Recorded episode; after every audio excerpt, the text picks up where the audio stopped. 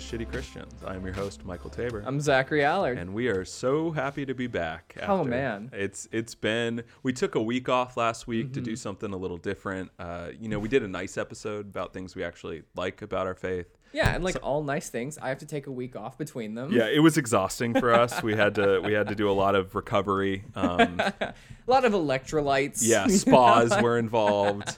Uh, so if you listened to that episode last week and were like, "Oh, this is really nice. I'm enjoying this," we're here to destroy all of that goodwill.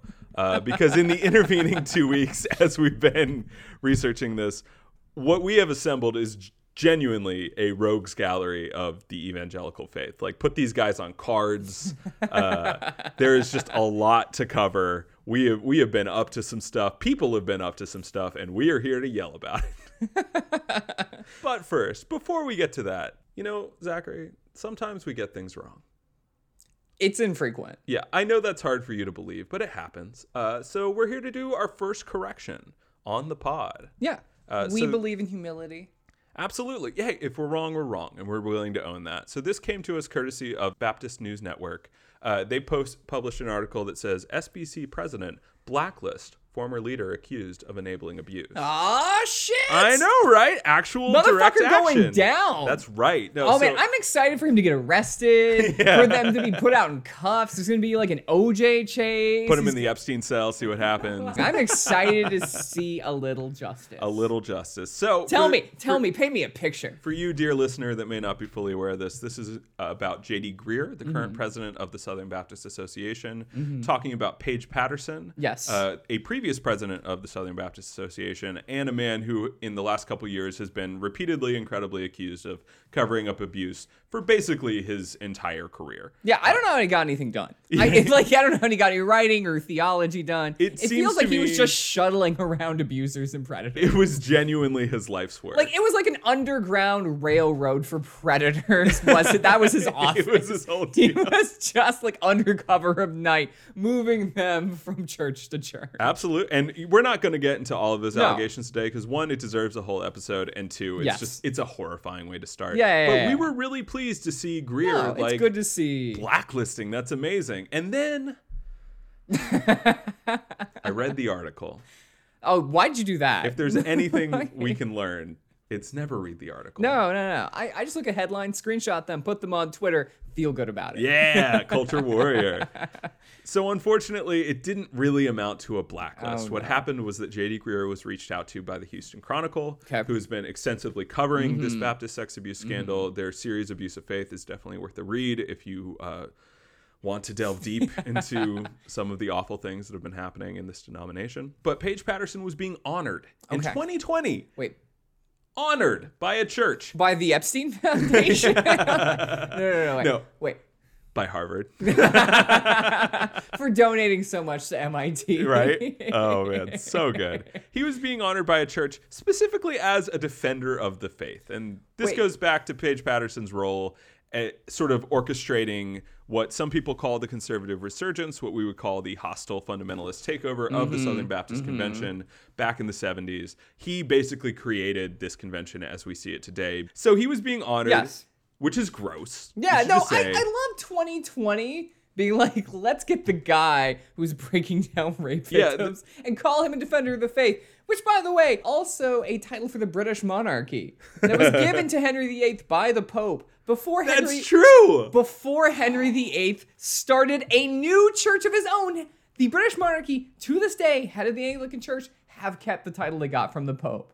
Incredible. Yeah. I love it. Also, Paige Patterson, noted British monarch. he would he would love to be. Oh, yeah. that would give him the freedom he's looking for to do the things that he's done. To hang out with people like the church Prince that honored him, by the way, also had their own sex abuse scandals. We won't get into that Incredible right now, stuff. but you know it is exactly what you think it is. And JD Greear, like, hey, Okay. I advise churches to consider that Paige Patterson's conduct was antithetical to the core values of our faith before inviting him to speak or preach. I'm waiting for the blacklist. Yeah, you're going to be waiting a long time because that was basically the extent of it. He Okay. invited churches to consider their terrible actions. It's a big Obama energy coming off this. Like- JD Greear really I, uh, staying in for the Obama. I uh, invite Republicans to uh, help me pass my legislation.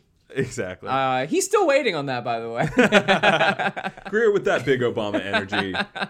And and here's what I ultimately have to say is like on some level this is not a problem with Greear. This is a problem with the denomination that believes so much in church autonomy that he doesn't really have a lot of power to make these meaningful No, I changes. mean, like the- I want him to do more. Back to the British monarchy. He's a figurehead. Yeah, he is absolutely. Uh, he is in many ways ancillary to the actual problem, uh, this, and still, this Yes. comment, this nothing comment, uh, received a fair amount of controversy. People being like, "Your role isn't to tell churches what to do." maybe some cops should. Yeah, Like, right. I, I think it's fascinating. Again, it's libertarian thought. The idea that like you're offending, and we'll get into that more here in a minute, but you're offending my autonomy to be an asshole. Yeah. You are offending my autonomy to reward rapists and predators. And, and How- the people that dare cover you, up sir? those things, yeah, specifically, it is. You know, we're socialists here. We Yeah. believe in systemic change. People are uh, problematic, but not usually ultimately the problem.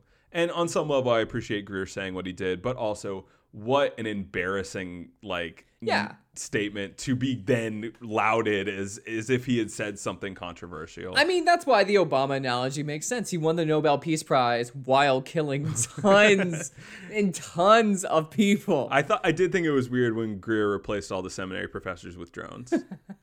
Uh, better teachers. yeah, honestly, upgrade. Still. Strong, much stronger theology. We'll get to that. So yeah, today what we have is just an assemblage of a smattering of just terrible people from all across the evangelical spectrum. We're going to be talking about Mike Pompeo and Israel because we, we mentioned Israel and Palestine a couple weeks ago and we were like yeah at some point we're really going to dive in turns out that's today because some stuff has been popping off so yeah, we're going they to get didn't to leave that us much of an option, un- yeah, unfortunately. sometimes your hand is forced. Uh, we're going to be talking about Paula White, prosperity gospel preacher, Mm-hmm. and uh, her prayer to end all satanic pregnancies in America. I just appreciate there's somebody evangelical who's also pro-choice. it's a nice change of pace, honestly. So we're going to get into her. We're going to be ending with Bruce Ashford. Yes. Professor and dean at Southeastern Baptist Theological Seminary, and you know, sentient pile of mashed potatoes. and we're gonna dive all into his role as sort of the Rambo of the culture wars, and how much uh, he spends a lot of time and energy writing blog posts for no one. but first, we're gonna be talking about one of our favorites, friend of the pod, frankly. yes, yes. Jerry Falwell Jr. If you All go back to our original, J.Ju. the inaugural episode of Shitty Mm-hmm. Christians, you can hear us talking about Jerry Falwell Jr.'s torrid love affair with pool boys, his his descent through Southern Florida nightclubs. It really, it's sort His of a libido electing Donald Trump, like all of ours. the man's life really is like a Safdie Brothers film. Like Oh. is, it's both comic misadventures and like a little baller. But Jerry Falwell Jr., president of Liberty University, one of the largest Christian universities, Multi-billion dollar diploma mill. Yeah, professional asshat, uh, disgusting human being. Thought. Back in the news. back in the news this week to promote something that has come to be known as Vexit. I'm unfamiliar with Brexit. but What? I- Well, you know Brexit? This is worse. what Jerry Falwell Jr. was pitching was that certain counties in Virginia okay, who were sick of all this democratic authoritarian control sure. need to secede Okay. To West Virginia. Does he mean the West Virginia I'm thinking of? we should probably clarify. I think so because he did this whole like public PR stunt with the governor of West Virginia. So this is what he had to say. Uh, it's pretty special.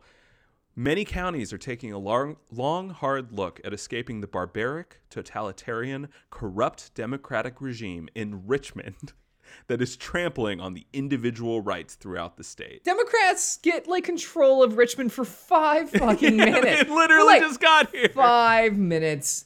And and like in that five minutes, they're talking about we're gonna exit and there's a bunch of ang- hundreds of angry white men. Yeah, he was a support of that with, that like, armed protest that AR-15s. happened at the Virginia State Capitol as well. Can you imagine that if like hundreds of black men with AR-15s were protesting outside a state capitol? I can only imagine it in my, you know, happiest dreams. Yeah, no, I'm excited about that. Uh, I support that. Yeah, and the the news coverage of that protest, by the way, briefly, literally like five articles being like, these protesters picked up all their trash afterwards. Aren't they such nice fellas? Uh, you made this joke earlier, but like, yeah, no. If if like if it was a bunch of black people, the KKK would be called. Yeah, they, they would have called the Proud Boys in, which to be fair would have been hilarious. Oh yeah, we got washed. heart pump Kool Aid on those those guys. Uh, so back to Vexit. yeah, he, Falwell Jr. sitting down with the governor of West Virginia. to to pitch the idea that like we can't be under this democratic rule and they said like hey we know it's a long shot but you know it's happened before west virginia seceded from virginia Mm-hmm. so we can do this The only time they were pro someone being part of the union, I might add. but yeah, exactly uh, i can't wait for when this happens and then the counties then have to secede from west virginia Uh-huh. to form little virginia and then little little virginia because this is the impulse Oh, well, there's yeah. always going to be something you're upset about the worst side of the Protestants are like are libertarians who just like form a Baptist church of 100 people, form Second Baptist with 50 people, Yeah. form Third Baptist with 25, and they're all like fighting over, you know, whether it should be King James only or not. Like this is just the same impulse. Also, you want to join West Virginia? I know, and here's the thing: we're not here to shit on West Virginia. West Virginia is a No. a state that has been yeah absolutely ravaged by the horrors of capitalism. First with the coal mining industry, and then with uh, opiates. Uh, Yeah. we have seen great and terrible horrors. We're not here to mock these No, no, people, no. Like, listen, it is the same pity I feel for slums I feel for West Virginia. but also treating West Virginia like your salvation. Insane. Wouldn't you know it? This ultimately comes down to Jerry Falwell Jr.'s bank account because one Like of the everything. changes that the Virginia State Senate was considering was some changes to uh, their their budget that would Mm-hmm. Okay. specifically remove certain provisions, not for college students that are trying to go to college. It's increasing that, but specifically for college students attending private universities Ah. like Liberty University. And Liberty has been able to avoid much of the Obama era regulations Right. Mm-hmm. around these sort of online diploma mills, specifically because they're private. And it's the second largest now, but still one of the largest evangelical universities. Wild. So Virginia takes one step that would impact 2,000 of their my multiple gosh. tens of thousands of students, and Jerry Falwell Jr. is ready to secede. Uh, it's it's pretty incredible. So, Israel. Whoa. well, let, we have to start with Mike Pompeo. Yes, I think that's correct. So Mike Pompeo has been in the news recently for a bit of a tiff with an NPR reporter. What is Mike Pompeo's role? Mike Pompeo, Secretary of State. Bootlicker. Yeah, Yeah. no, he is he is like one of the only men that has been able to stay on the cabinet. He was just like time. in Congress. Like I actually have to give him some credit. Like that man has been climbing. Like he went from like fucking just random representative Mm-hmm. to Secretary of State in like a few years flat. he was the one that mastered the art of being a part of Trump's cabinet, which Yeah. is always agree with him, always be a yes man. And as we saw, an incredible number of monsters, terrible people who happen to have one bout of conscience with one of the worst presidents of all time. But as these horrible, horrible human beings still dropped out because it was one bridge too far, uh, Mike Pompeo is the guy that's like, no, man, I can always go deeper. No, I mean he and Pence are definitely cut from the same shitty cloth. I agree with that, but I, I think Pence likes to bring a little bit of reserve to it. Pence likes to pretend he's above it, but Pompeo, he's here for it, man. He loves it. He just you just keep pouring that down his No, gullet. he definitely has some like. James Gandolfini meet sweats energy. Like he's just this like fat Italian, but he is one of those guys who has converted to become to being an evangelical Presbyterian. Of course. So he, he, is a pretty far right Christian. So anyway, what he got actually into a he, he got into a thing. An NPR reporter, Mary Louise Kelly, who's pretty great, was interviewing him. There's a nine minute interview on NPR. You should listen to it if you care about this kind of crap. Um, but basically, she's pushing him on Iran stuff. It's super tense for like nine minutes. She's asking like, "How are you gonna keep Iran from getting the bomb?" And she's like, "We're going to." And she's like, "How?" And he Yeah. goes, "Don't worry about it." you know what? That's an incredible policy position. So then for like two minutes, she asked about Ukraine at the end of this nine minute interview. And just like, well, why are you going after Ambassador Maria Yanovich or whatever her mm-hmm. name is? And he's like, I've, I've backed up my entire my entire team. And she's like, well, this other guy says you haven't. And he's like, I'm not gonna comment on that.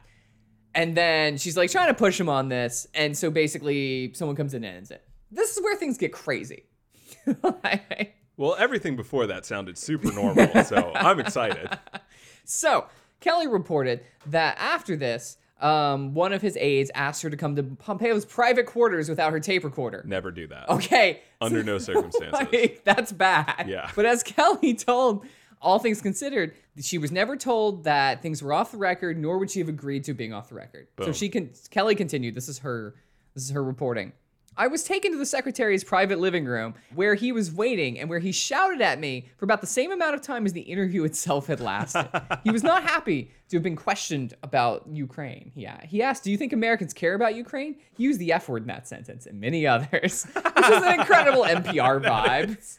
Oh man. The, the mom NPR energy on that. That's very good. very good. It's very good. He asked if I could find Ukraine on a map. I said yes.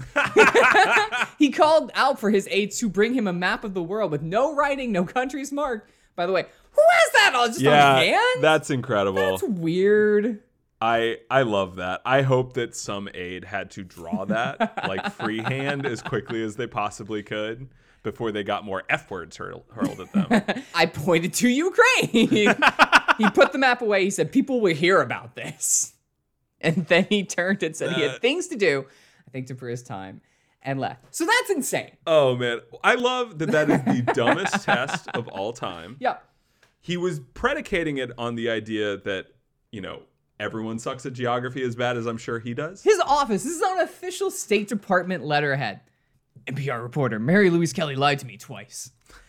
First, last month in setting up our interview, and then again yesterday in agreeing to have our post interview conversation off the record. It is shameful that this reporter chose to violate the basic rules of journalism and decency.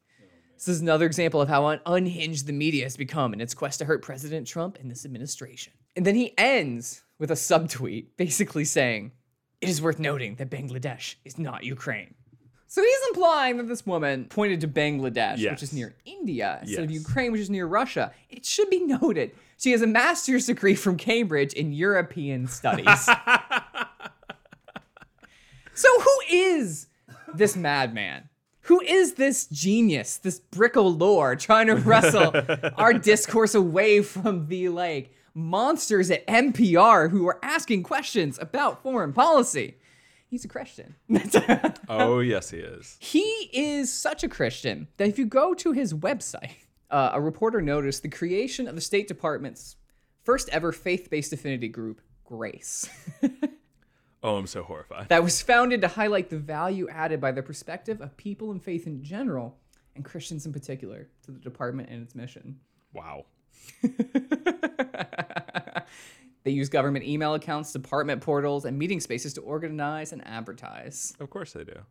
It has hosted events with evangelical spinners, speakers and runs a mentorship ministry that brings together pairs of employees to focus on how being a disciple of Christ impacts your professional experience at the State Department.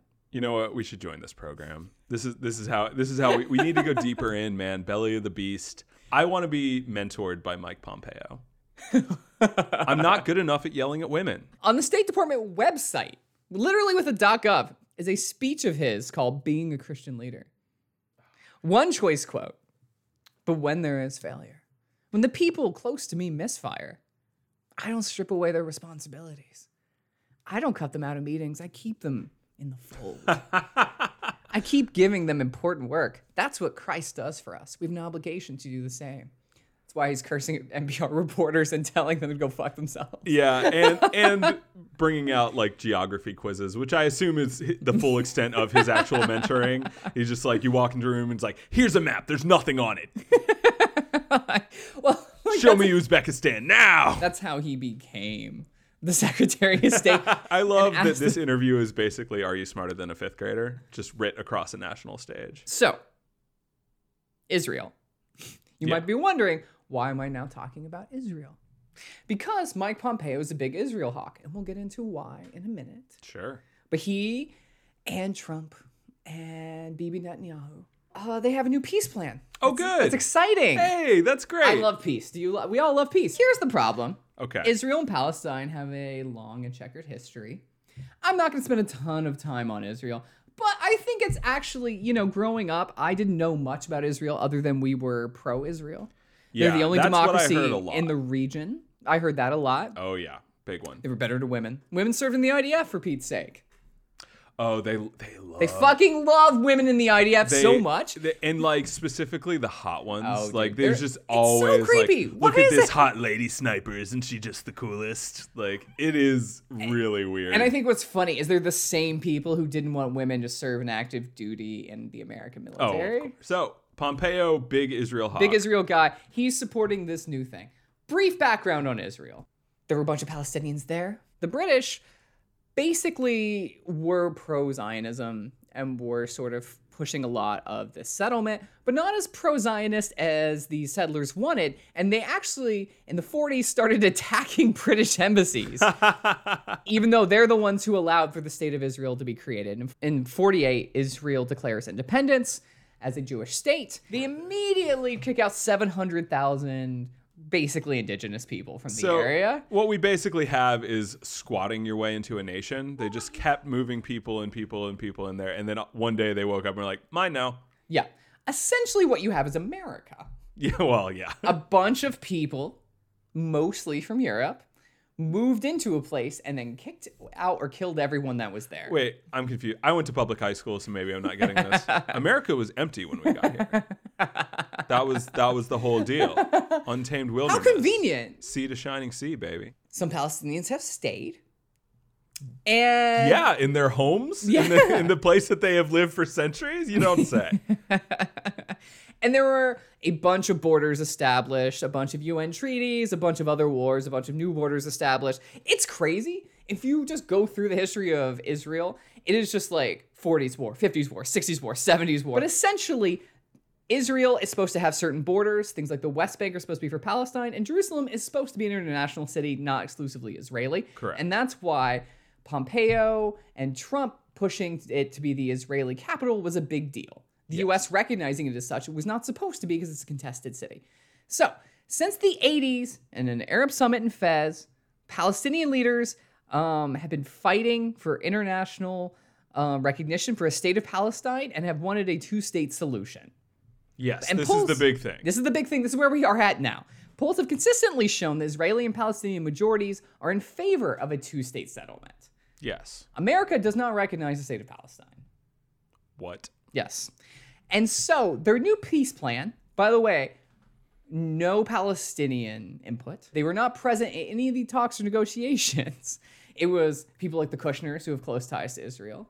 It was Mike Pompeo. It was the Trump administration. It was Netanyahu. So this was a peace plan. Yes. Involving Israel and Palestine, Yes. in which Palestine was in no way at the table. No. And the only people that were at the table were Jared Kushner and his cadre of Trump ass hats, Yes. and Netanyahu, a war criminal. Yes. And now they have come to the table to declare, hey, we've got a peace plan. Peace. But that peace plan is Not great. So basically, Israel wants it all. yeah. Israel wants basically more of the West Bank. They want to continue to building settlements. They want the settlements they have built that were illegal since then in Palestinian territory to be recognized. And they want to give Palestine a state. Okay, fine, you think it's tiny, whatever, it's theirs. But they don't actually want to give them a state. They want to give them what is called a state minus. Yeah, that literally came from They literally, Netanyahu- Netanyahu said mouth. state minus. Incredible. So the two-state solution is really a state and state minus solution, and also It's separate but unequal. It's worse than apartheid. You acknowledge. it's worse than Jim Crow. You acknowledge that you're lesser in it. Yeah. Jim Crow at least said you're equal. You weren't, but it said it. This is immediately saying you don't get an army, you don't get a navy, you are less than.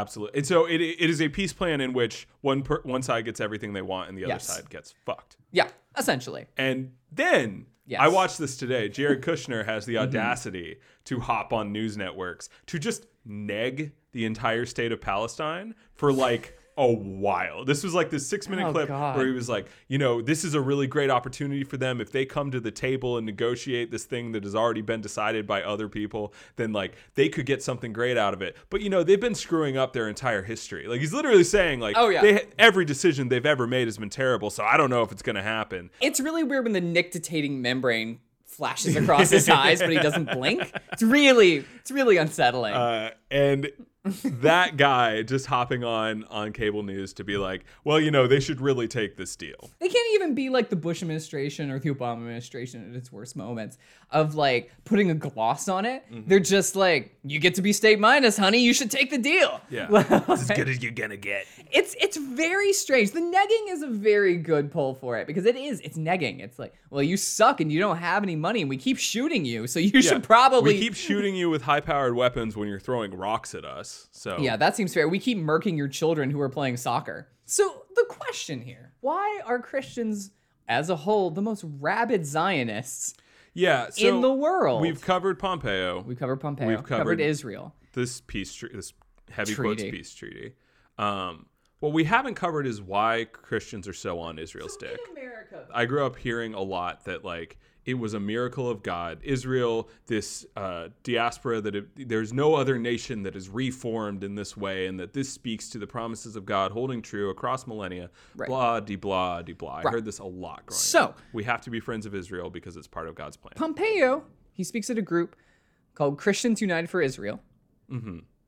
That is run by a guy named John Hagee, and he serves as the head pastor of an 18,000 member church in San Antonio. He hosts his own television program that's seen twice a day on TBN, and he argues that the U.S. must join Israel in a preemptive military strike against Iran to fulfill God's plan for both Israel and the West. Gross. Pompeo spoke there, and my and Pence spoke to them in 2017. So this is like embedded in our foreign policy. So why are evangelicals like this? Mr. Netanyahu has embraced evangelical support for his right-wing policies and sees evangelicals as more reliable allies of Israel than American Jews. Uh, why do evangelicals act like this? I think is a big question. If you are a civilian, if you are just a normal person, uh, and I hate to do this to you, but I'm gonna have to describe theology for a second. Yep. Here we go. Um, Strap in, folks. This is because of something called dispensational premillennialism. and this is where we lose 90%. You know it's important because there's so many suffixes attached to it. And it's the belief that Jesus will physically return to the world, Mm-hmm. a literal thousand year golden age of peace. The doctrine is called premillennialism because it holds his physical return will occur prior to the inauguration of the millennium. It is based upon the literal interpretation of Revelation 21. Now, if that sounds insane, you're right. If you're lost, good. I went to the Friends of Israel Gospel Ministry. Never do that. In dispensational premillennialism, Christ's kingdom is not future, is future, not present. Its time frame is a thousand years, is literal, not symbolic. It will be material, not immaterial. It will be headquartered in the city of Jerusalem in Israel on earth. Boom. Israel will be glorified among the nations. The church will be present, reigning with Christ, but still distinct from Israel. That's weird. Likely. Evangelicals, therefore, look for the return of Jews to Palestine. The formation of a state of Israel in 1948 was a great cause of celebration for certain parts of, Ameri- of American and British Christianity. to be fair, we have been big fans of imperialism here in America for a long time. This is not a change up for us. Placing minority populations from their homes or displacing all- majority populations Yeah, in their yeah, fair, homes. fair. And, but they also expect Jews will finally acknowledge that Jesus is their Messiah. And Yeah, this is a really great They will convert to Christianity, and this is Christian Zionism. It's a belief among Christians that the return of Jews to the Holy Land and the establishment of the state of the Israel was prophecy, and that that means that Jesus can come back now. Yeah. So the whole idea here is that for Jesus's plan to work, mm-hmm. we need to commit war crimes. Yep. You have to get rid of You have to all the Palestinians. Yeah, you have to send all the Jews Yeah. back. Yep. You have to get rid of all the Palestinians. Yep. And the work of God in the end times is directly based on you right now Yes. Being an asshole. Yeah. So basically, the Jews are essentially a Horcrux, and if we get them back into the state of Israel, we trigger, we trigger the end times, and then everything is cool. And then it's and then they become Christians, and then Jesus comes back, and everything is. in some ways, that is the most magical like part so- of all of it. It's, it's just like so Christian magic. I mean, I love it. You love to see it, uh, except for all of the horrible atrocities. Okay, so clearly we need to take this specific ethnic group and put them in this one specific geographic location, and then we unlock Jesus. My Xbox ga- Xbox gamer score just went way up. Uh, that is Christian Zionism. That is why you have this really, really weird thing that we grew up with, and that's still very present both in individual churches and denominations, but also all the way up to the Secretary of State and Jared Kushner and all of those Yeah. asshats. And those people, that's why we are rabidly supportive of Israel, and that's why we basically support what some people have called the genocide against the Palestinian people. And I, I would agree with that interpretation. Uh, I don't think it's an interpretation. I think it's a fact. The question is, you know, do you think that's an acceptable thing? And for these people, it's it's, It's not only acceptable, it's necessary. Let's let's move on to something lighter. You Yeah, know, a, li- a little bit fun. a little bit more snazzy. Uh, something like you know, satanic miscarriages. you know, you know those those things. so we're going to be talking about Paula White now. Paula White, spiritual advisor to President Trump. Obviously. They've been friends for a long time. She bought an apartment in the Trump Tower. She led Bible studies Okay. that President Trump claims to have attended. No. Uh, Fake which news. somehow, somehow, I don't think quite happened. But she was early on the Trump train. Yes. She came in strong, and in many ways, it makes sense that she would be one of the main spiritual advisors to the president. She is a prosperity gospel preacher. Ah. Uh, quickly, for those of you who are sane, uh, prosperity gospel is very much what if you took all of the Bible, Okay. chucked it in the trash, and then said that what Jesus came here to do is to make you lots of money and make you happy and healthy.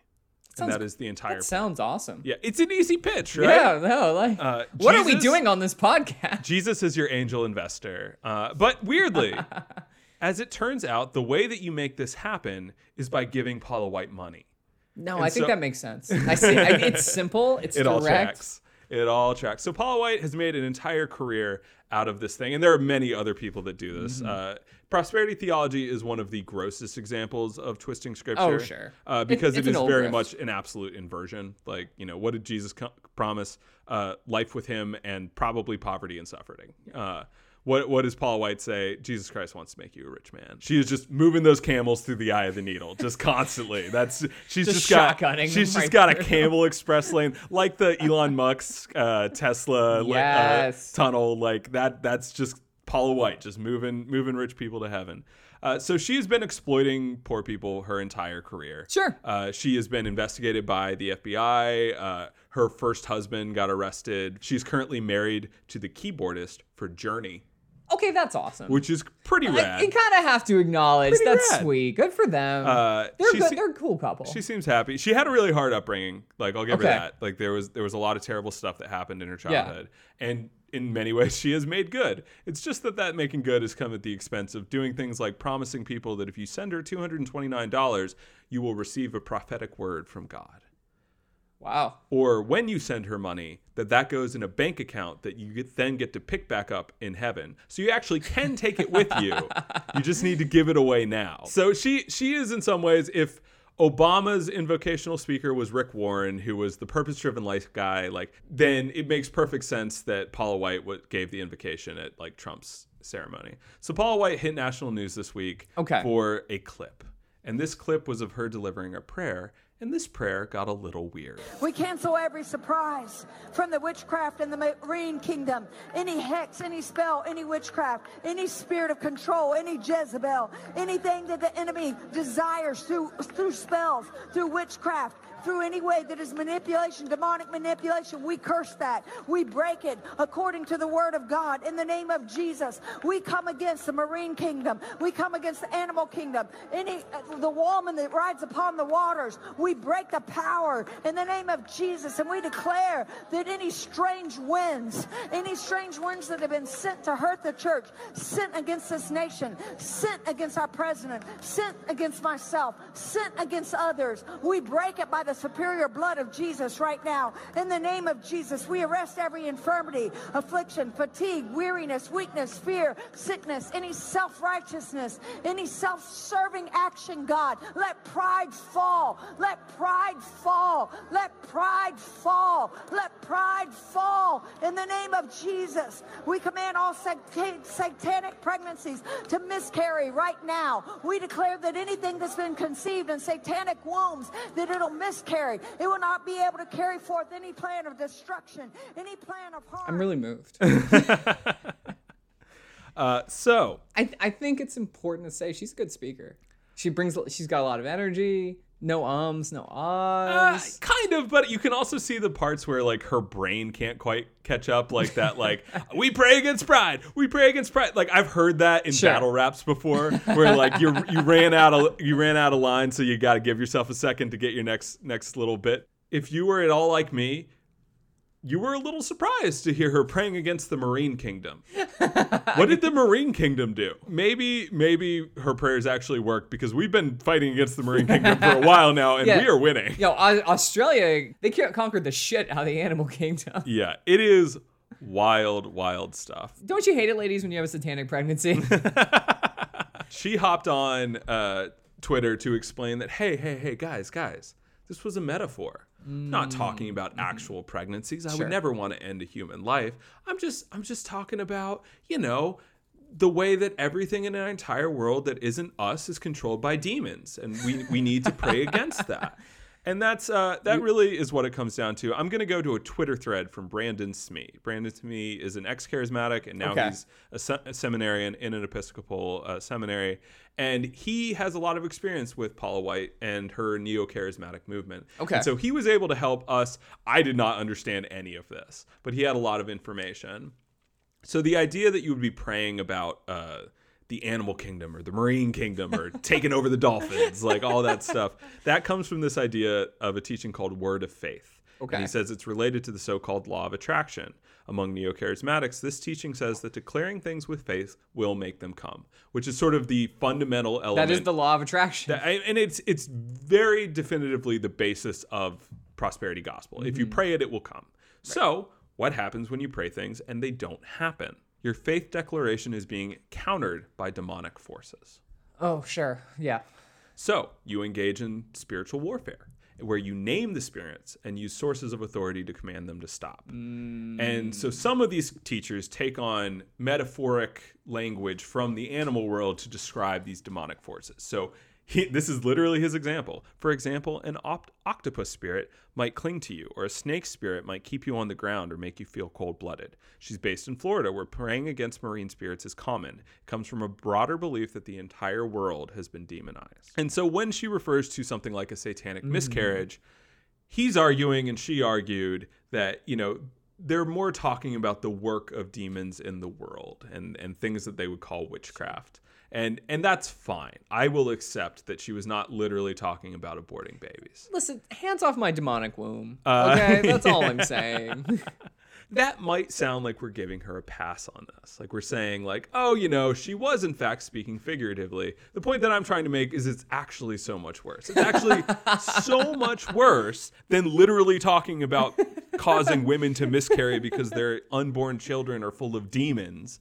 Uh, because what she actually believes is that you and I and all of us are in fact demon controlled. Literally, the entire world that is not part of Paula White's specific religious organization Okay. when she's talking about people that are moving against Donald Trump, which of mm-hmm. course she is a big supporter of, or moving against her, what she's saying is that we are all under control by demonic forces, and only by naming marine spirits and praying against us can she defeat us, who are literally in this case the demons, from Wow. accomplishing our work. wow, I got a promotion today. Yeah, right. Best job I ever had. So we are in need of exorcism, which I will say, Okay. I'll do it for the pod. If Paula White wants to exercise Oh, me, dude. I will do that for this podcast. Dude. And I, I think the go. thing that I would have to say is like, it really speaks to the idea that you have a pitch. Mm-hmm. Jesus will make you fabulously wealthy.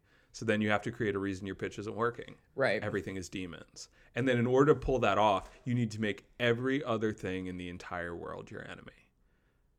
Jesus, as you may recall, may be recommended once or twice to go out into the world and love people, to love the world that he created. You know, I always like it though when massive political movements are tied to treating their opponents like they're inhuman.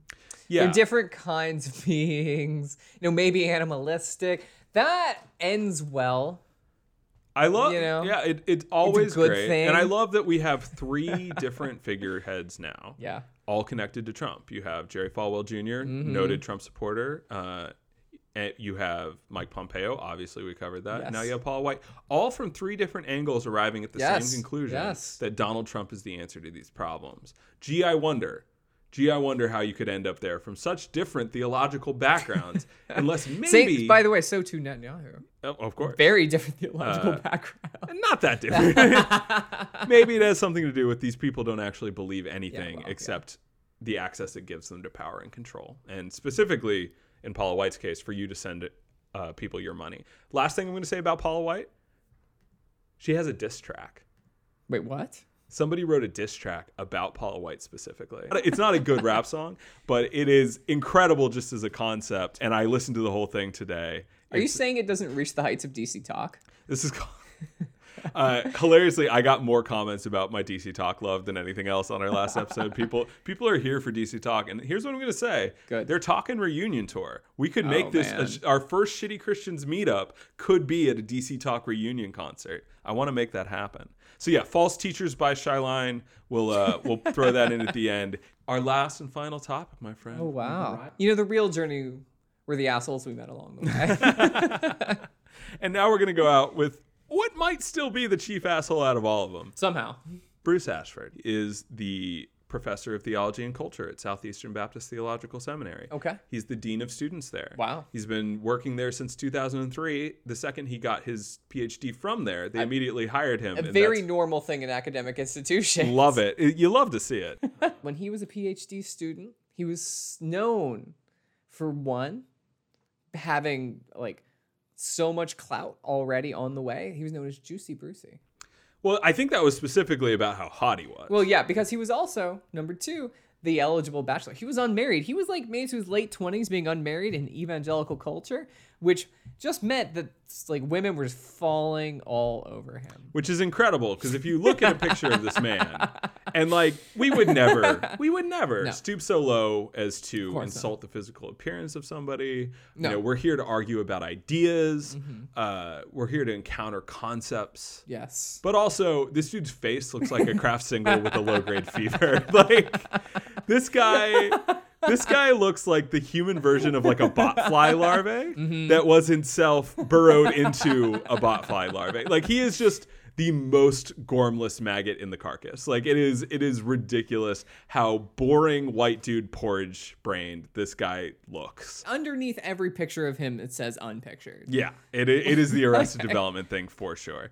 And and so yeah, Juicy Brucey, we grew up in and around that seminary. Oh yeah, I've met Bruce Ashford numerous times. I, I have heard tales of him. He was he was the dude. he was known as like, man, this guy's fucking sharp. He's the future. I don't think they used that language when they were describing him. And so, who is he now? So yeah, he's been doing this thing for too many years. Writes a blog called Christianity for the Common Good. Wow. And his whole thing is that he realized Mm-hmm. that culture was not Christian enough, and he needs to get Christianity to engage with the culture. Okay, so he's recognizing a real problem. For the last hundred years, Christianity has shit the bed. It's been bad. It's been bad in politics. It's been bad at movies and music. It- How dare you? It has been bad at literally being Christians. that I'll agree with. Okay, so who is he now? He he's in many ways the face of the Southern Baptist Convention. He Right. gets trotted out as a pundit pretty regularly. Yep. He's the guy if NPR needs a quote or the Washington Post. Uh-huh. Yep. Uh, he claims he was in USA Today, couldn't find that No. one. So he both is this thing and maybe not quite as much Yeah. this thing as he would like to be. Uh, but he has a regular Fox News opinion article Right. because of course he does. He's written for the Daily Signal because of course he has. Like He's been thrust to the center. He is basically what they would say. He is their legitimate guy. He's not Jerry Falwell Jr. He is like he's had a real education. Yeah, if, if Jerry Falwell Jr. is a charlatan, if Paula White is obviously on her face not even a Christian, uh, and he would decry both of those people. Yeah. Like he is supposed to be down home mainstream Christianity. And not Yeah. only that, he is the bright eyed, bushy tailed face of the organization. Yeah. And he is working at one of the larger Southern Baptist seminaries. He is an elder at J.D. Greear's church, who we already spoke about. He is Yes. he is in the power structure, and he's young. He's not going anywhere. No, this is this is a man that could quite possibly be the president of the SBC at some point. I'd be surprised if he wasn't. He's a power broker in the SBC. and his whole deal is about how we need to be more engaged with the culture, which sounds good. Yeah. I love Okay. that. But then you look at some of those takes. So I just went through and pulled a few of his articles. We're not even going to get into it really, but why Marxism is the opium of the intellectuals. I like that he replaced the word masses with intellectuals. Yeah, I personally, let me just say, if anyone's got some like Marxism that they want to crush up and ship to me in a little baggie, I am so here for it. I would love to snort some Marxism with you, Bruce Ashford. An open letter to the cartoonist who mocked Kavanaugh's daughter. Eight reasons Planned Parenthood is detrimental to society. I just donated eight dollars to Planned Parenthood. yeah, yeah. Ev- uh, In a five part article series about pronouns and transgender people in bathrooms. He thinks Jesus would dead name people. Like he is convinced. Yeah, that is that is the basic take. he is convinced that Jesus would be like Bruce Jenner. The man is a machine of blog writing. He pops up everywhere. Gospel Coalition, uh, Newsweek, like he just Mm. constantly showing up. He, I swear to God, his entire day is just writing blog articles and tweeting about his blog articles. Oh, There's yeah. so much content, and if you actually look at the content, it's hugely repetitive. He will literally lift paragraphs from other blogs to put. Oh in. yes. It is it is super inane, and it I love that he does things that would get you flunked out of a PhD. Oh, of course. If if he had a real Yeah, one, right, that right. might matter. Uh, it is insufferably written. It is just. We wanted to spend maybe more time on some of the specific articles, Oh, yeah. and we'll get into a couple of Yeah, them. yeah. But Including my favorite here so, shortly. so challenging to read his words. Well, I think what's funny is like he is a bad writer. He's a terrible writer. he just like he just he says a thing. He quotes a couple of obscure motherfuckers' European last names. Oh, he he'll pick one up for like a year, and every other Oh, article for that year will be the one book he actually like, read. this Flemish monk basically said uh, everyone who's gay should be tarred and feathered. I agree. Like that is most of his articles. And but here's the thing: is like he would never say tarred and feathered because he wants to seem like a centrist. He writes a lot of articles about how He's like desperate. conservatism and progressivism are both different sides of the same coin. What we need to find is another path, and we'll get to that. But before to that, you found, I think, the perfect article. My favorite article of his: polygamy, robot sex are consequences of the sexual revolution. Dun dun dun. You know what's funny about that is I hear that article and I hear the sexual revolution was fucking rad. Yeah, it's like, oh fuck! I get robot sex? Are you kidding me? That sounds great. yeah, quotes. just just give me, just give me some morsels. flavor. Paint me a paint me a word. He starts picture. out. We knew things would get a little freaky. Bruce Ashford has never encountered He any freakiness. so hard. Oh yeah, this guy dreams of kink. We knew things would get a little freaky, but maybe we didn't know it would involve an upswing in polygamy, amorous activities with plastic women, or cuddling sessions with electric candelabra. Dun, but dun, that is the state of affairs as we plo- approach Valentine's Day. Yep.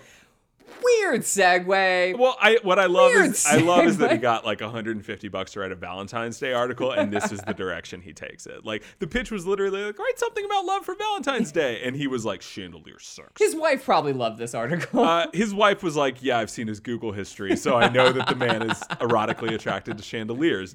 Why else would you be talking about this?" Yeah, how do you encounter this in the wild? He writes, recently Inside Edition ran a story on Amanda Liberty, 33 of Leeds, England, who married her favorite chandelier, Liberty, who And I identifies finally understood myself. Liberty, who identifies as objectum sexual, says she just knew she would marry Lumiere the moment she first saw her. She right, first saw right. her on eBay. Shout outs Beauty and the Beast on that. Lumiere, good pull. Good honor.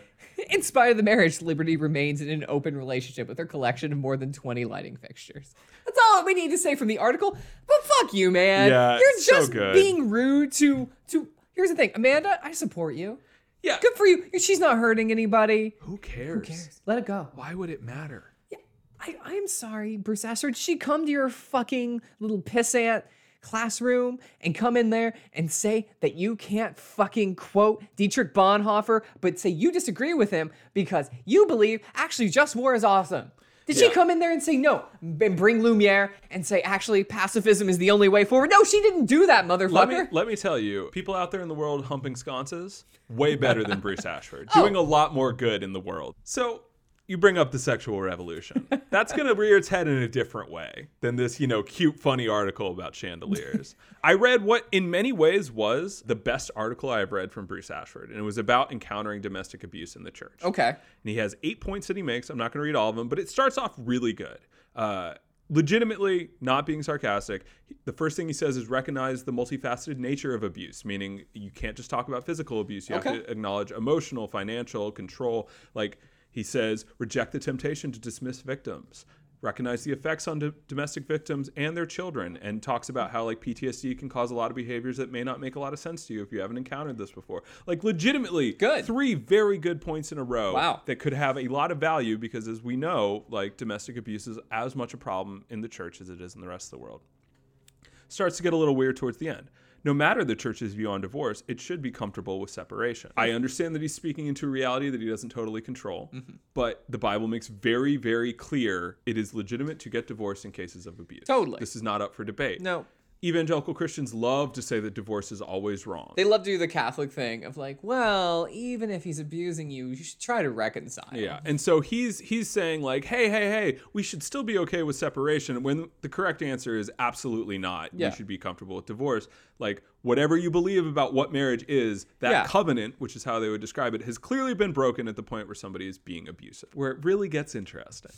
Understand the correlation between the sexual revolution and domestic abuse. Oh, Yeah, isn't that that's amazing? that's not good. And he says there is a correlation between pornography use and adultery and domestic violence.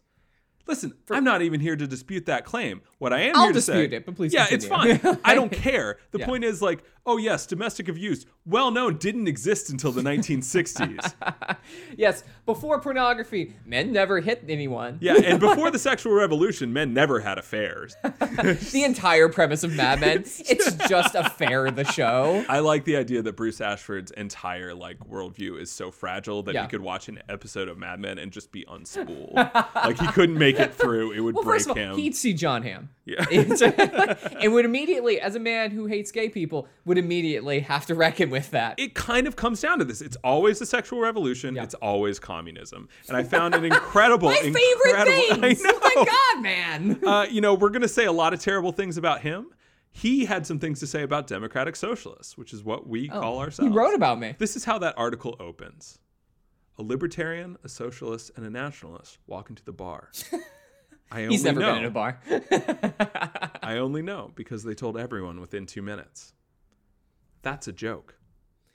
That's not me saying that's a joke. He says that's a joke in the article. This It's is Bruce always Ashford funny when you being have witty, being super witty. This is as good as it gets. He thinks he's being cute. This is the level of writing that we are dealing with people.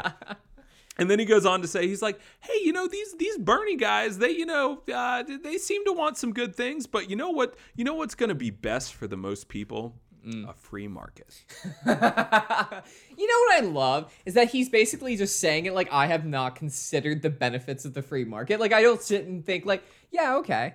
Like the free market actually does two or three good things. I love it. He says conservatives have always given two cheers for capitalism, but not three, because we have a low view of human nature and recognize the need to always be on guard against the corruptions and crony behavior that warp the market. Oh, you mean capitalism? Yeah, I was just saying. You mean like your uh your Lord and Savior Donald Trump? Yeah, it's just it No- noted fighter against the wild- corruptions It of is a wild take to say that, like, no, capitalism needs to be protected so that the free market can flourish. But also, we live in one of the eras of least Oh, just government regulation over private business. You know, we literally live in the era where money is speech and corporations are people. Like, we've been here for a decade. It's the wine cave era. uh, it is it's, it is the wine cave millennium that we are living in. Mm-hmm. yes. Which has resulted in all of these terrible things. Is the thing he says? No, no, no. We just need a little more protection. No, no, no. He basically thinks it's okay that 40% of people who get cancer go bankrupt. That's the free market. Baby, that that's just That is definitely demand. he legitimately had a thing, and we're not going to get into all of this, where he was like,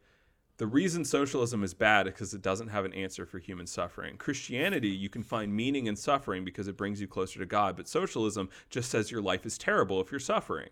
So, like, socialism bad, religion good, because Yeah, you know it's true. When Jesus fed the five thousand, he just gave them pamphlets. He gave them he gave them tracts. it, wa- it was a voucher. Uh, you get the meal once you buy the timeshare. Fucking asshole. Imagine being a dude and your whole life is writing five blog posts a day, half a dozen books, 15 Mm-hmm. bad Twitter takes, and you do all of this work, legitimately time, energy, effort, to end up in the same place as every douchebag that's ever owned a Chevy.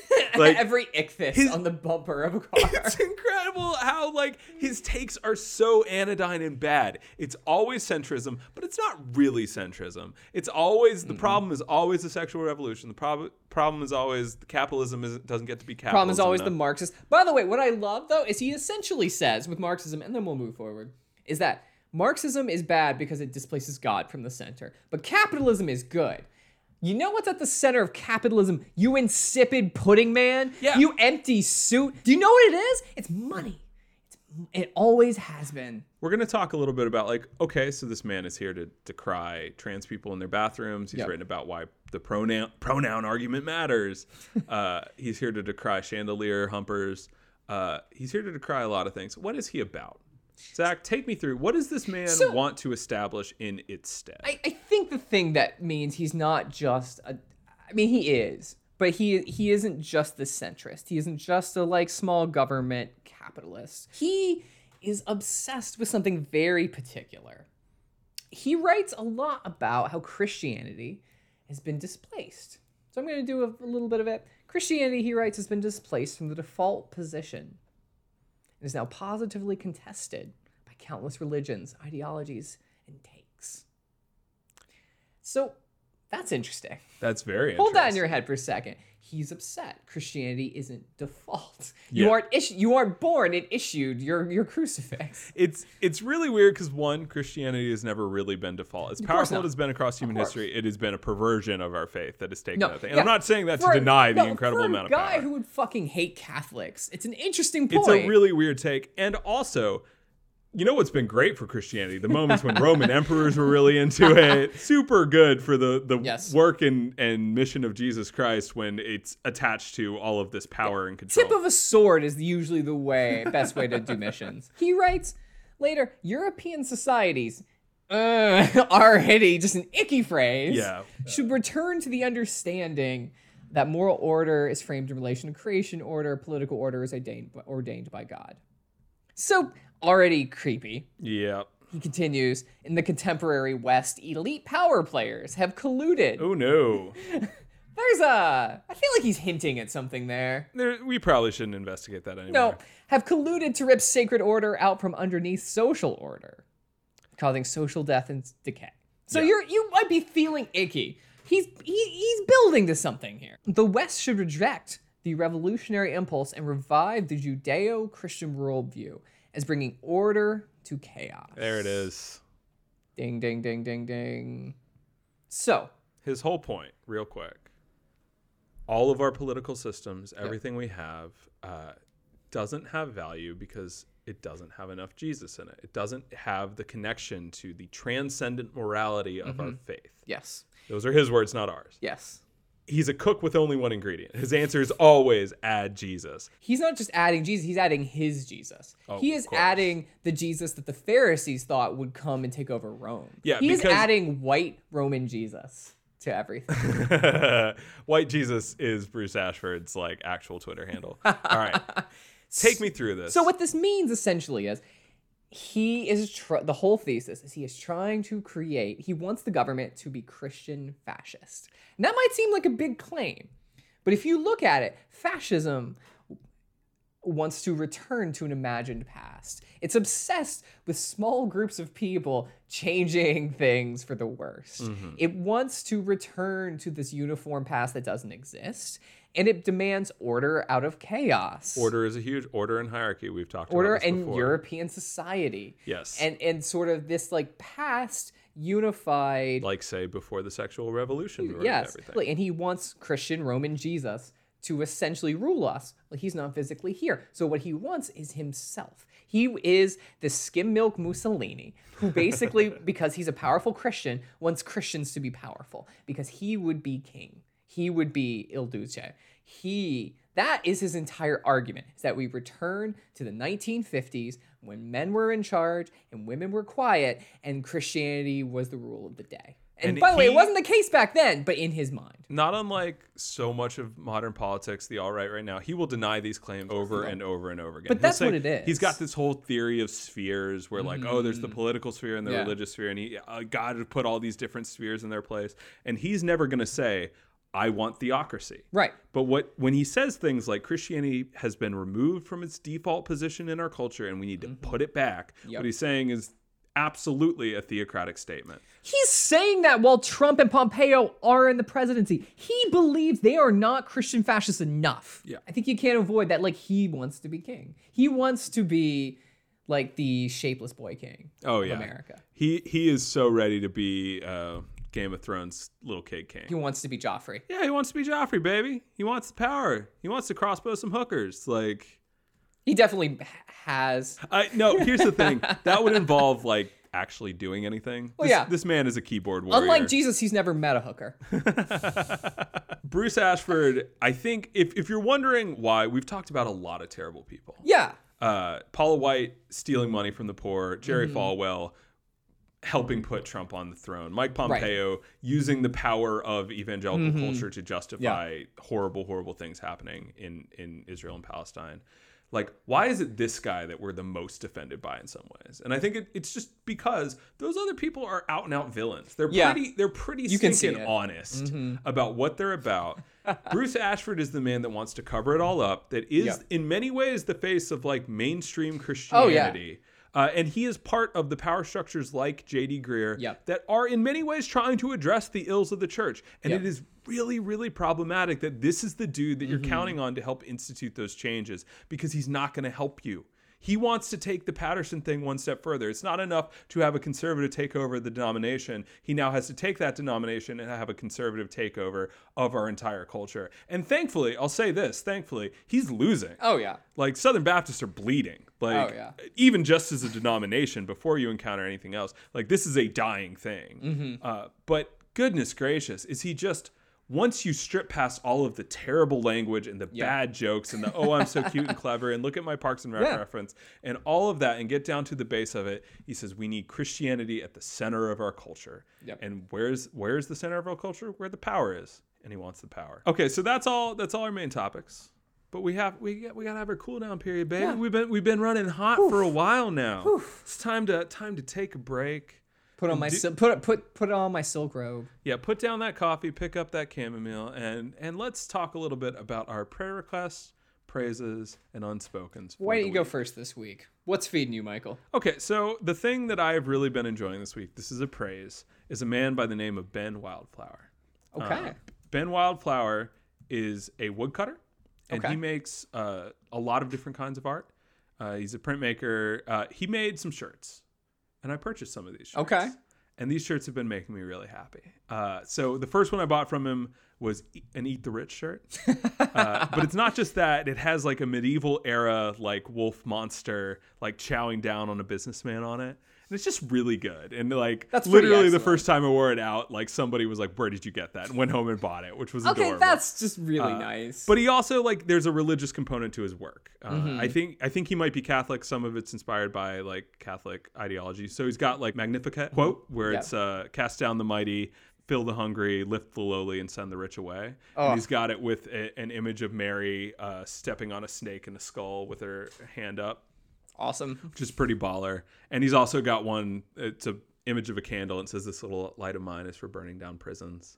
Uh, Wow. it's just yeah. That's awesome. it's it's just it's it's got a great look. He does great work. Mm-hmm. Uh, I was very happy to pick up a couple of that, and it's just it's nice to see good art that is engaging with both elements of that thing that we care about, both the religious and the uh, political components of that. And uh, I just liked it a lot.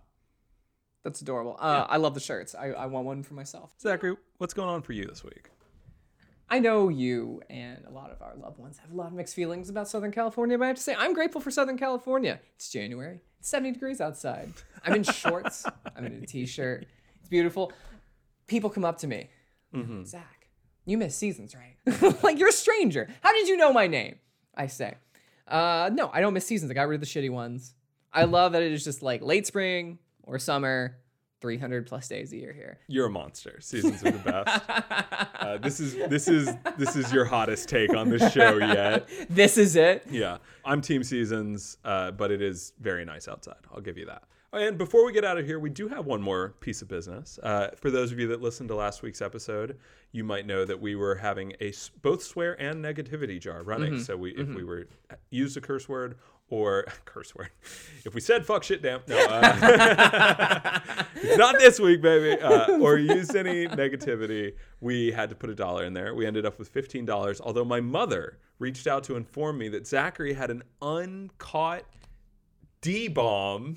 I I haven't found it. You I know, did I find think it. There's I no recount. Like I think we, you know, the recount time is over. The Supreme Court has ruled. How dare you? You lost. It's important to say we tied. We tied in being I, terrible. I don't remember that. I think it was. So- That's not what the official tally shows. So we took that money and I reached out to my mother and asked like what would be a good ministry Mm-hmm. to donate it to, and she recommended Called to Peace, uh, which is a ministry by Joy Forrest that is specifically trying to deal with uh, domestic abuse issues in the church. Mm-hmm. And I did a little research, and turns out she gets it a lot better than Bruce Ashford, uh, in part because she had this incredible take about how. Uh, marriage has become an idol in the church, and so Right. we, we treat it as something that it is never intended to be, Mm-hmm. and we refuse to allow women to make the necessary changes for their safety and health in their life. And and I thought that was like a really strong take. She does a lot of great work on not a ton of money. She is doing doing literally the Lord's work, and she herself is a survivor of abuse. Mm-hmm. She has offered hope to a lot of women. They do a lot to try to move women out of uh, dangerous situations. Uh, and it seemed like a really cool organization. So we donated that money there, and we will continue to keep an eye on the things that they are doing. So thank you. Thank you to moms. Thank you to my mom for reaching out and recommending that. And thank you to Joy Forrest for the work that you do. Uh, so rarely do we get to say unequivocal good thing, but at least good in addressing a, a bad. Indeed. So, Indeed. with that said, this has been this week's episode of Shitty Christians. I'm your host, Michael Tabor. You can find me at Michael Tabor on Twitter. I'm Zachary Allard. You can find me at Zachary underscore Allard. And you can find us trolling the right wing evangelical culture uh, on the show Twitter at, at shitty underscore pod. Uh, please, if I can ask you to do anything this week, it is dismantle capitalism from the ground up and rate and review us on iTunes. Thanks so much, guys. Have a great week. Let me begin. While there's still ink left in my pen, I'm set to contend. For truth, you can bet will offend. Deception within the church, man, who's letting them in. We talked about this years ago. Let's address it again. Yeah, and I ain't really trying to start beef. But some who claim to be part of the sheep got some sharp teeth. And catch get mean when you criticize them. But Jesus told us Matthew 7 16, we can recognize them. And God forbid that for the love of some fans, I keep quiet and watch them die with their blood on my hands. So there's nothing left for me to do except to speak to you in the spirit of Jude 3 and 2 Peter 2. And I know that some will label me a Pharisee because today the only heresy is saying that this heresy. I'll dare to be specific and drop some clarity on the popularity of the gospel of prosperity. Turn off TBN, that channel is overrated. The pastors speak bogus statements, financially motivated. It's kind of like a pyramid scheme. Visualize heretics Christianizing the American dream. It's foul and deceitful, they're lying to people, teaching that camels squeeze through the eye of a needle. Ungodly and wicked. Ask yourself, how can they not be convicted? Treating Jesus like a lottery ticket. And you're thinking they're not the dangerous type, cause some of the statements are right. That only proves that Satan comes as an angel of light. This teaching can't be believed without a cross. The is you can achieve a crown without a cross. And I hear it all the time when they speak on the block. Even unbelievers are shocked how they're fleecing the flock. It should be obvious then. Yeah, I'll explain why it's sin. Peep the Bible is sin. 1 Timothy 6, 9, and 10. It talks about how the desire for riches has left many souls on fire in stitches, mired in ditches. Tell me who would teach you to pursue as a goal the very thing that the Bible says will ruin your soul, huh? Yet they're encouraging the love of money to make it worse. They've exported this garbage into other countries. My heart breaks even now as I'm rhyming. You wanna know what all false teachers have in common? What? It's called selfism, the fastest growing religion. They just dress it up and call it Christian. Don't be deceived by this funny biz. If you come to Jesus for money, then he's not your God. Money is. Jesus is not a means to an end. No. The gospel is he came to redeem us from sin. And that is the message forever I'll yell. If you're living your best life now, you're headed for hell. Talk to him let them know. Creflo Dollar is a false teacher. Who else? Who else? Benny Hinn is a false teacher. I know they're popular, but don't let them deceive ya.